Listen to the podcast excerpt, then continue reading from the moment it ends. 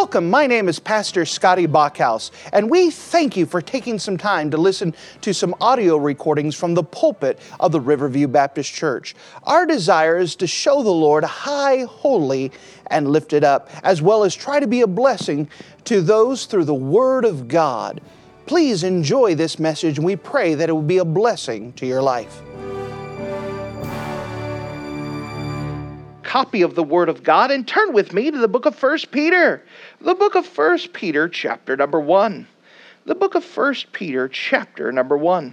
We, of course, are going through this series of the book of First Peter and with the idea that the theme is to strengthen the brethren, to strengthen the brethren.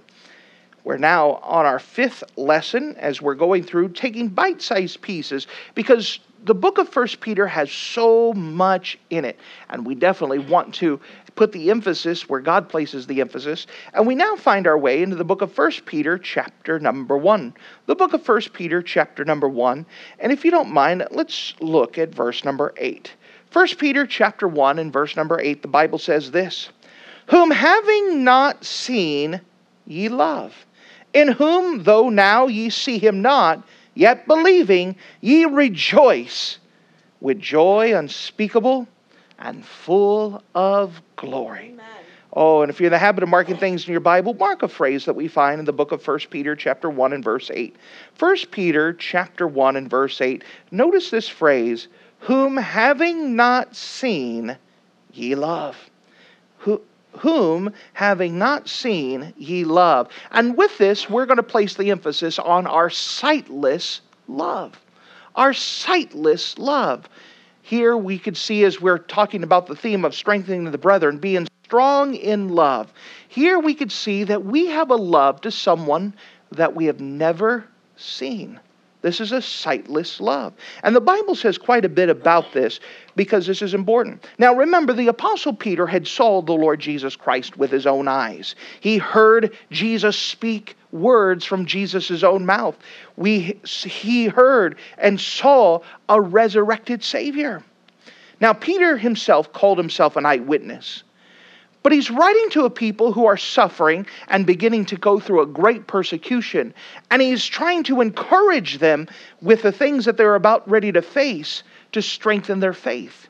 And that includes to be strong in the love of someone they have never seen. Now, think about this. They are going to suffer for following after Christ, they're going to be persecuted because they want to obey God but they've never seen this person that they're devoted to. To the lost world, that doesn't make any sense at all. Why would you be willing to suffer and die for someone you've never met? Why would you be willing to go through this pain and suffering for someone you've never contacted? Why? Because of sightless love, because of a love of someone we have never seen. This is a, truly a faith based idea that we're believing in someone, we're trusting in someone, we have a relationship with someone, we have a fellowship with someone, we love someone we have never seen. This sightless love. Now, some people go to the idea that if I can't see it, I will not believe it. But God's word says that we must believe before we can see, meaning that we believe in Christ before we ever see Him. We will see Him one day. That's a promise. We will see him one day. But we must believe in him without seeing him first. And then we fall in love with him without seeing him first. Now, our faith is not a blind faith. A blind faith carries the idea that there's no evidence of, that I'm just jumping on a whim. No, no, no. We have plenty of evidence. There's proof that Jesus loves me, there's evidence that He is working in my life. We have a God who hears and answers prayer. So it's not a blind faith, but it is a sightless faith.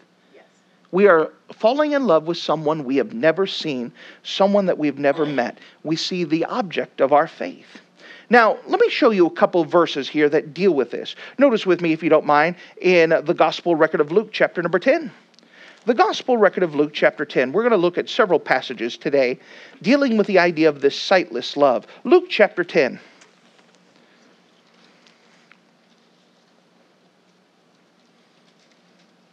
Luke chapter 10.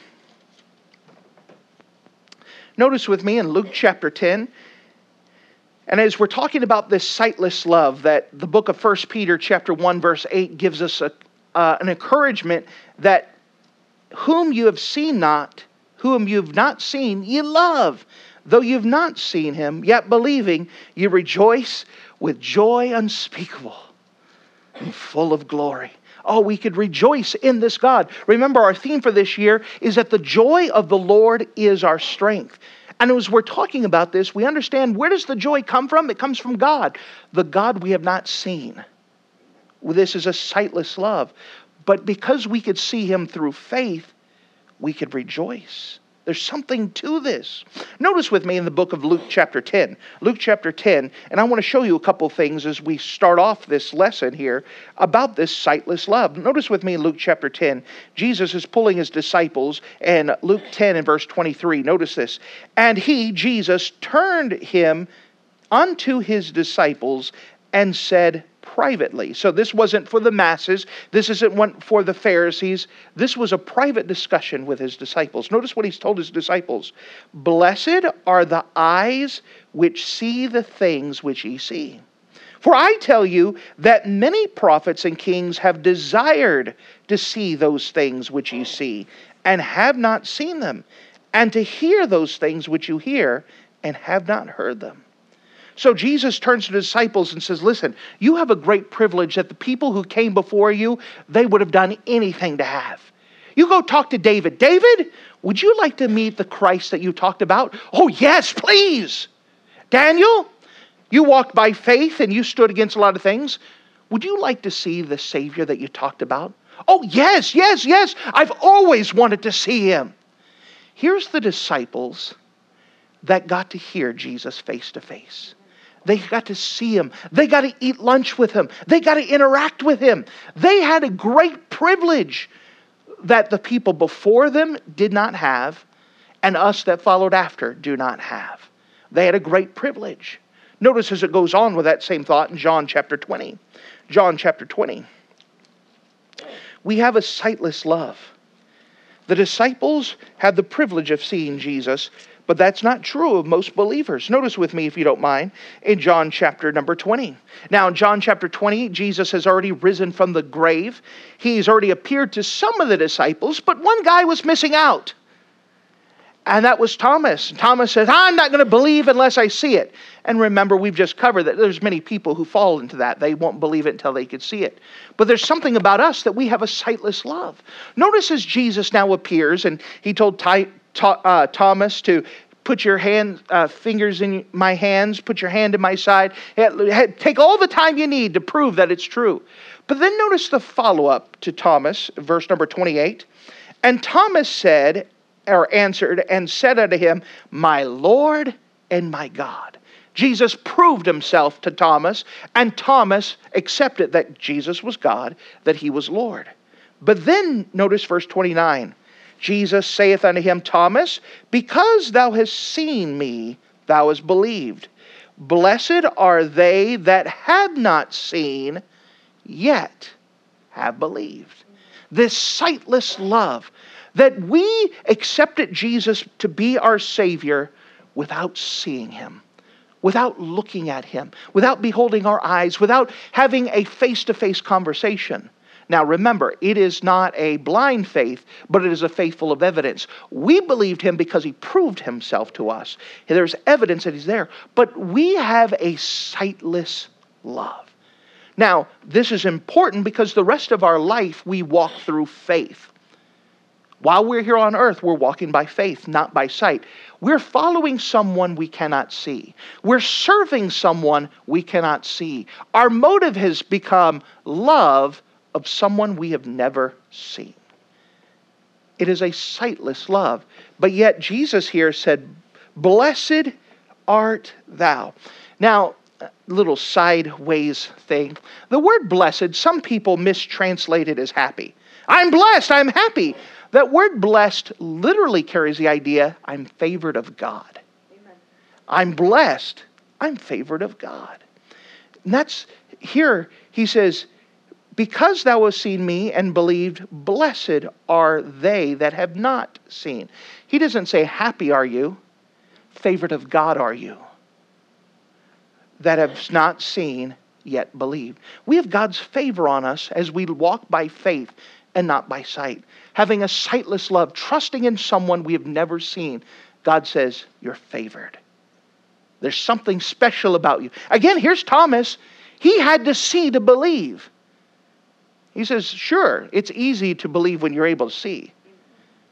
But God has really favored those who are going to come after. That's us who believe without seeing this sightless love. Notice as we go to 2 Corinthians chapter 5. 2 Corinthians chapter 5.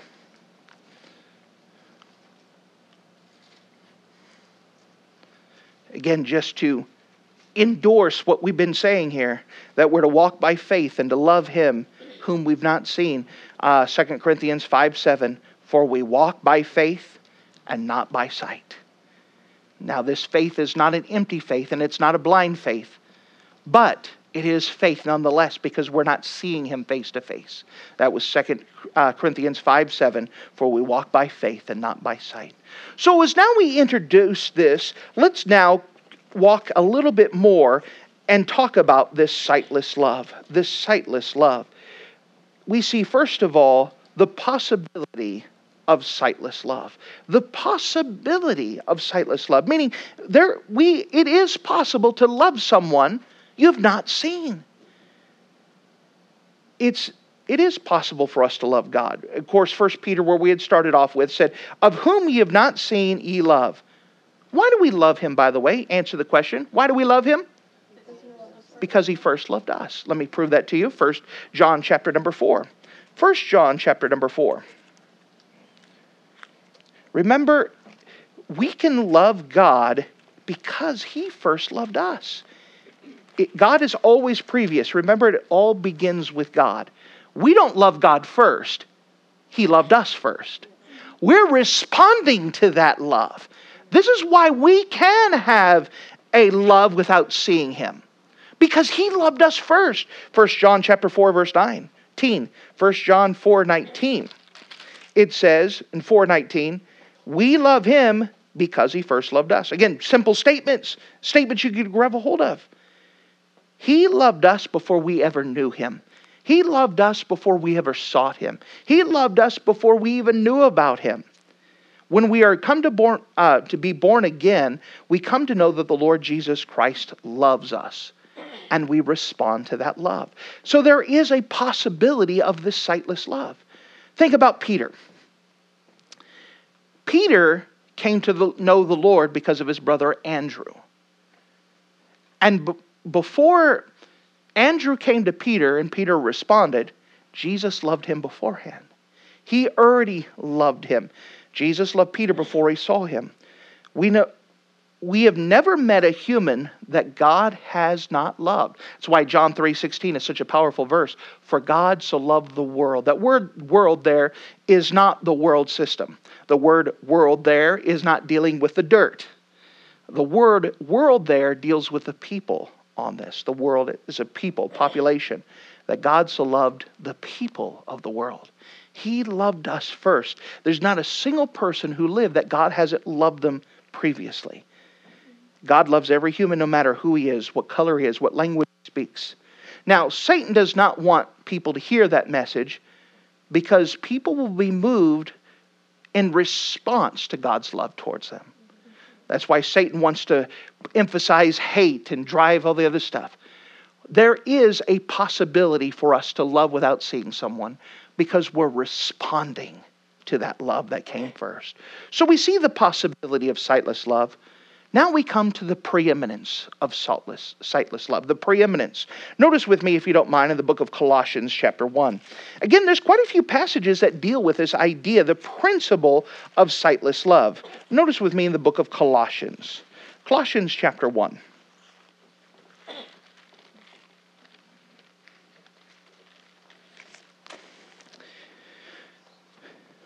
Colossians chapter 1. And notice with me, if you don't mind, in verse number 18.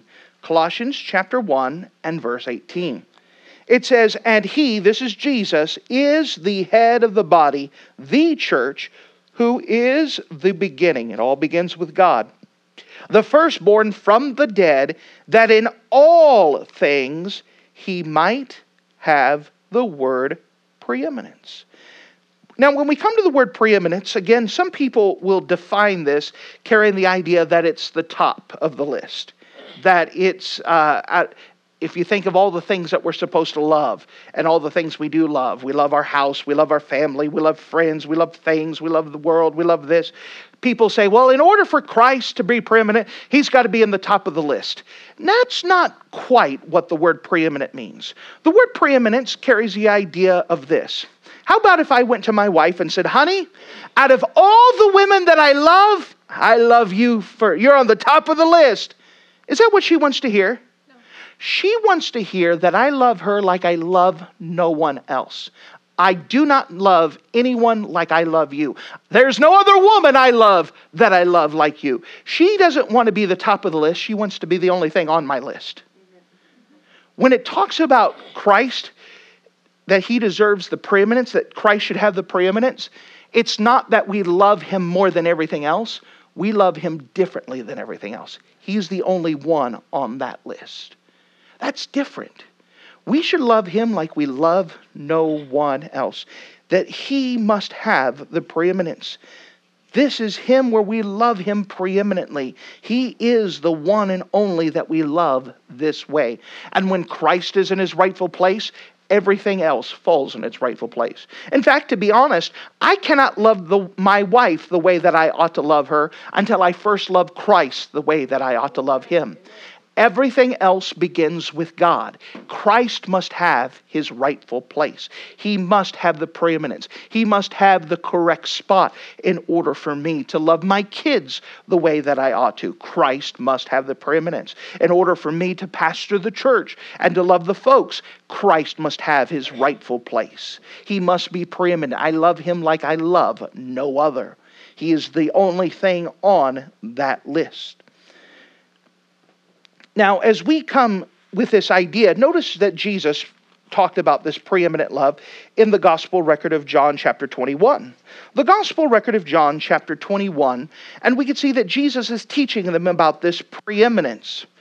Now, in the context, Jesus Christ has already died and was uh, uh, buried in a borrowed tomb. He rose again on the third day, and he rose again. As he rose again, he had proved himself to the disciples. However, because of Peter's failure in loving the Lord, he quit the ministry. He said, I go a fishing. When he says I go a fishing, he's not saying I'm doing it as a hobby. He says I'm going back to work. Remember, he was a professional fisherman with a business beforehand. And when he quit, he took seven other preachers with him. They quit the ministry. Imagine a great victory like Jesus rising from the dead, and yet they're looking at their own failures. They quit. They're done. Done. And so Jesus comes and proves himself again. They fished all night and didn't catch anything. So he said, Throw off the other side. All right. Throw off the other side. And they had the biggest catch they've ever caught. Uh, Peter didn't know who it was until that happened. And he said, Oh, that's Jesus. And he took off. He just ran, left the guys trying to put the thing so they come back and just to show how strong and burly Jesus was, it talks, or uh, Peter was, that they had 143 fish in there. And it was so much that it was breaking the nets, and the other guys who went fishing with him were struggling, and it was breaking the nets. But when they get to the shore, Peter just goes and picks it up and hauls it away. I mean, he wasn't a wimpy guy, he was, he was a man's man. So they start eating fish, and Jesus starts teaching them, and he goes to Peter first. Now remember, Peter just quit. then he found out, well, quitting didn't work out. I can't go back to my job. I can't even fish now. What am I supposed to do? And so Jesus is now restoring Peter. Notice what he does as he restores it. Notice with me in the book of John, chapter 21, the gospel record of John, chapter 21. And notice with me, if you don't mind, as we see this, he tells him to come and dine. And then, um, verse 15. So when they dined, Jesus saith to Simon Peter, Simon, son of Jonas, lovest me more than these? Notice that word more. What he's trying to say is that I need the preeminence. He's pointing to these these. First of all, he starts looking at the fish. Do you love me more than your job and your hobby? Do you love me more than these? Notice as Peter begins to try to explain, he says, He, he saith unto him, Lord, thou knowest I love thee. He said, Feed my lambs. All right? If it's true that you love me, I've got a work for you to do. Notice a third time, or a second time. And he saith unto him the second time, Simon, son of Jonas, lovest thou more than these? Now, here we believe he's pointing to the rest of the disciples. You love me more than these? You love me more than them? Jesus, uh, he's responded again. He saith unto him, Yea, Lord, thou knowest I love thee. He say unto them, Feed my sheep. Simon Peter, if you truly love me, then your life is going to affect it. I want you to feed my sheep. I want you to feed my lambs. Then a third time he presses it again. He saith unto him a third time, Simon, son of Jonas, lovest thou more than thee? Peter was grieved because he had said him the third time, Lovest thou me? And he said, Lord, thou knowest all things. Thou knowest that I love them. Thee. Jesus saith unto him, Feed my sheep. And then he goes on and begins to give him some more instruction. But notice what Jesus is doing. He's trying to instill a preeminence that you love me more than these. Now, you insert the these in your own life. Do you love Jesus more than your job and hobbies? Do you love Jesus more than your family? Do you love Jesus more than your free time? Do you love Jesus? What he's talking about is Jesus the preeminence. Is he more than all of these other things? If that is true, then he has something for you to do feed my sheep. There's instructions to be given, and it's going to be evidenced. Now, notice he's telling Jesus, er, telling Peter this because he's getting to the idea. There's a couple words for love found within the Greek that we now translate as love, but each of them have some color to it that Jesus, when he says, Do you love me more than these? He's using the word agape, which carries the idea of a sacrificial love, a love that cost me something that, um, that have no hope in return. Do I love you enough that it will cost me something that I may not get back equal value? Do you love me more than these? Agape? Do you love me to the sacrifice of these others? And when Peter responded, he used the word phileo, which carries the idea of a responsive love, that it's a type of love that I love you in proportion to what you love me. Because you love me, I now love you back.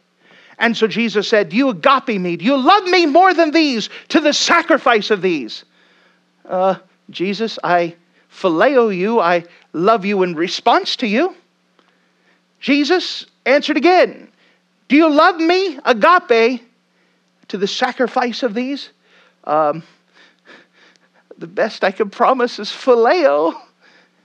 Third time Jesus brought it down to a phileo and said, Do you phileo? Do you do it in response to me? You know all things, you know what I do. He was grieved in his heart. Why is he grieved? Because God is exposing to him where Jesus was, that Jesus was not the preeminence. And if we can be honest, there are times that Jesus doesn't have his rightful place. And God will sometimes expose us. But again, we're loving someone preeminently who we've never seen. This sightless love. That we love someone who've never seen that is on the top of the list. And not just the top of the list, the only thing that's on the list. We love him like no other. And if he's in his rightful place, everything else will be in its rightful place. This is a big thing. This is why the world doesn't understand at times why we can be faithful to church Sunday morning, Sunday night, and Wednesday night. Why do you do that? Because I love him, because he's in his rightful place. Why do you bother reading your Bible every day? Because I love him. Well, have you ever met him? Well, I haven't seen him face to face, but he's proven himself real to me all the time. Our love is different because we're loving someone and we have the possibility he is able to love someone you've never met because of what he's done for us and that we should love him like no other. We talked about the possibility of sightless love, that there is a possibility. We saw the preeminence of sightless love, that we should love him like we love no other. But then we have the power of sightless love. The power of sightless love. Is there real power in love? There certainly is. If we love the Lord Jesus, we don't have to be begged to do things for him. If you love him, it's not a big deal to serve him. If you love him, it's not a big deal to obey him. If you love him, it's not a big ask at all. There is a great power. It is evidence. When people do not serve the Lord, it is evident that they do not love the Lord. You say, well, that's pretty cut and dry. It is. We like to put exceptions to it. Jesus said, if you love me, keep my commandments. He makes it that simple. You understand? Because we love him, it's not a big deal to serve him. Because we love him, it's not a big deal to spend time with him. We don't have to twist his arm. You see, the relationship and the fellowship we have with Christ is based off of love, not out of duty. Meaning that he does, he's not getting us to the point where we're forced to serve him. Fine, I'll show up to church again if I have to. I get to go to church. Amen. And I want to because I love him. Oh, I guess I'll read my Bible today. Oh, maybe I'll just get away with just a couple verses. I don't have to be twist my arm to spend time with him because I love him. The power of this sightless love, it should motivate us. Turn with me, if you don't mind, to the book of Second Corinthians. Let's talk to the Apostle Paul. Paul was beaten, he was abused, he was bashed and yet he kept going. What is it, Paul? What is it that keeps you going through all of your hardships, through all of your trials? Remember, the book of Second Corinthians is talking about Paul's darkest day when he feels like the entire ministry is falling apart. That at the writing of here, it seems like Corinth is in rebellion. Ephesus, he just got chased out of the city and was almost killed. Uh, Galatians, uh, the churches of Galatia have now switched and believe that you could lose your salvation. Everything it touched seems like it's failing. Yet, he's still present tense starting a church in the city of Troas while he thinks he's going to die. He's so sick he thinks he's going to die, but yet he's starting a church while he's in the process of dying. Amen. Why? What can you do this? How, Paul? Why? Verse uh, chapter 5, uh, 2 Corinthians chapter 5. 2 Corinthians chapter 5. What we're talking about is the power of a sightless love. That we love someone we have never seen. And there's a power to it. That we could love, there is a possibility because we're responding to God's love. And when Christ has the preeminence that we love him like we love no other, there's a power to it. Notice with me in first, uh, 2 Corinthians 5, verse 14. 2 Corinthians 5, 14. For the love of Christ constraineth us. Because we thus judge that if one died for all, then we're all dead. Paul, what can you go on? How can you go on? Because of the love of Christ constraineth me. The word constraineth carries the idea that it holds you fast. It's like being bound up, it's like being hugged, it's like wrapped around. Because Christ's love is constraining me, because of this, I have to go on. I'm just responding to the love that Christ had for me. And so, because I realize how much He loved me, how much did He love me? He died on the cross for me. Because of that, I'm just responding to His love. And so, because of that, there's a power to it. I'm going to keep serving. I'm going to keep showing up. I'm going to keep going. Now, remember that the book of First Corinthians or uh, First uh, Peter is a people who's in persecution and that more is coming around the corner.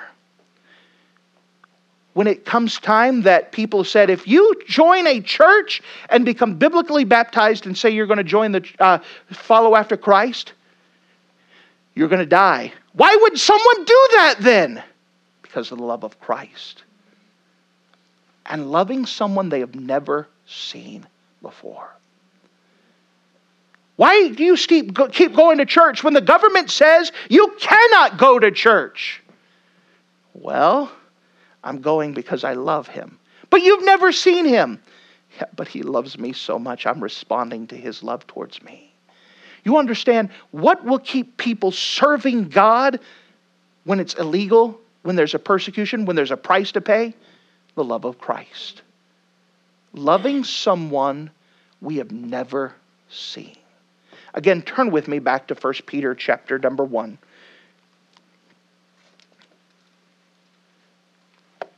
First Peter chapter number 1.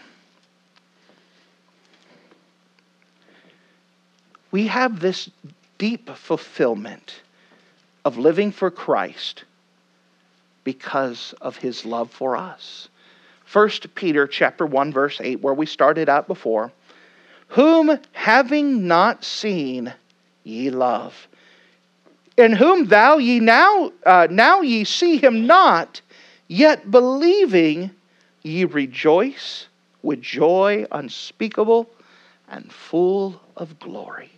That because of who Christ is, because of his love for me, I love him. Even if I haven't seen him, I haven't laid eyes on him, I still love him.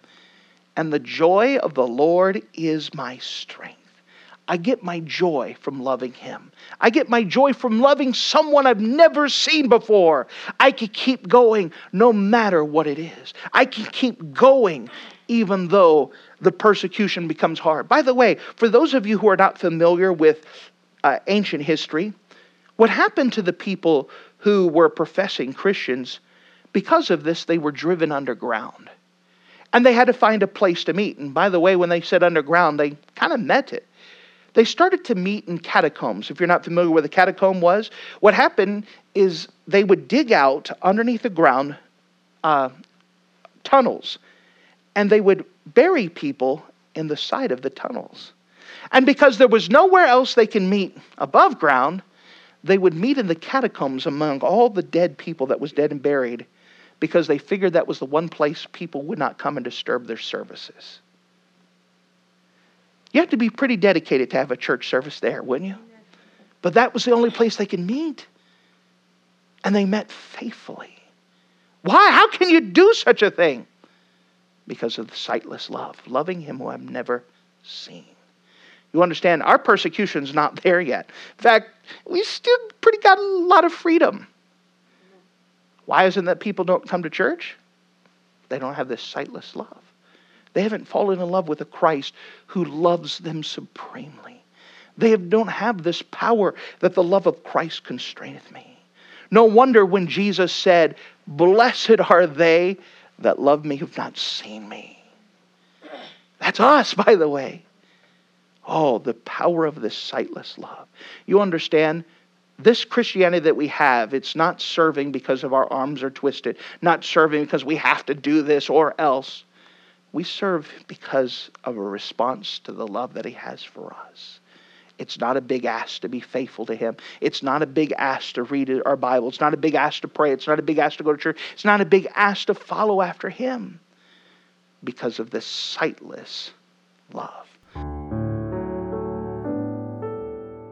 Thank you for listening to this audio message. This is Pastor Scotty Bachhaus, and I encourage you to take this information that you just received and make a specific decision to follow after the Lord. If you don't know Jesus Christ as your Savior, let me beg you to take the time to receive Jesus Christ for the forgiveness of your sins. If you are saved, I encourage you to make a decision in your life to help you get closer with the Lord. If there's anything specific we can do to be a blessing or to pray for you, we encourage you. Look us up on the internet at riverviewbc.com. Once again, that's riverviewbc.com. Or if you would prefer to call us, you could give us a call at area code 920 530 6308. Once again, that number is 920 530 6308. If there's anything we can do to be a blessing or an encouragement to you, please let us know. We would love to make ourselves available. Thank you.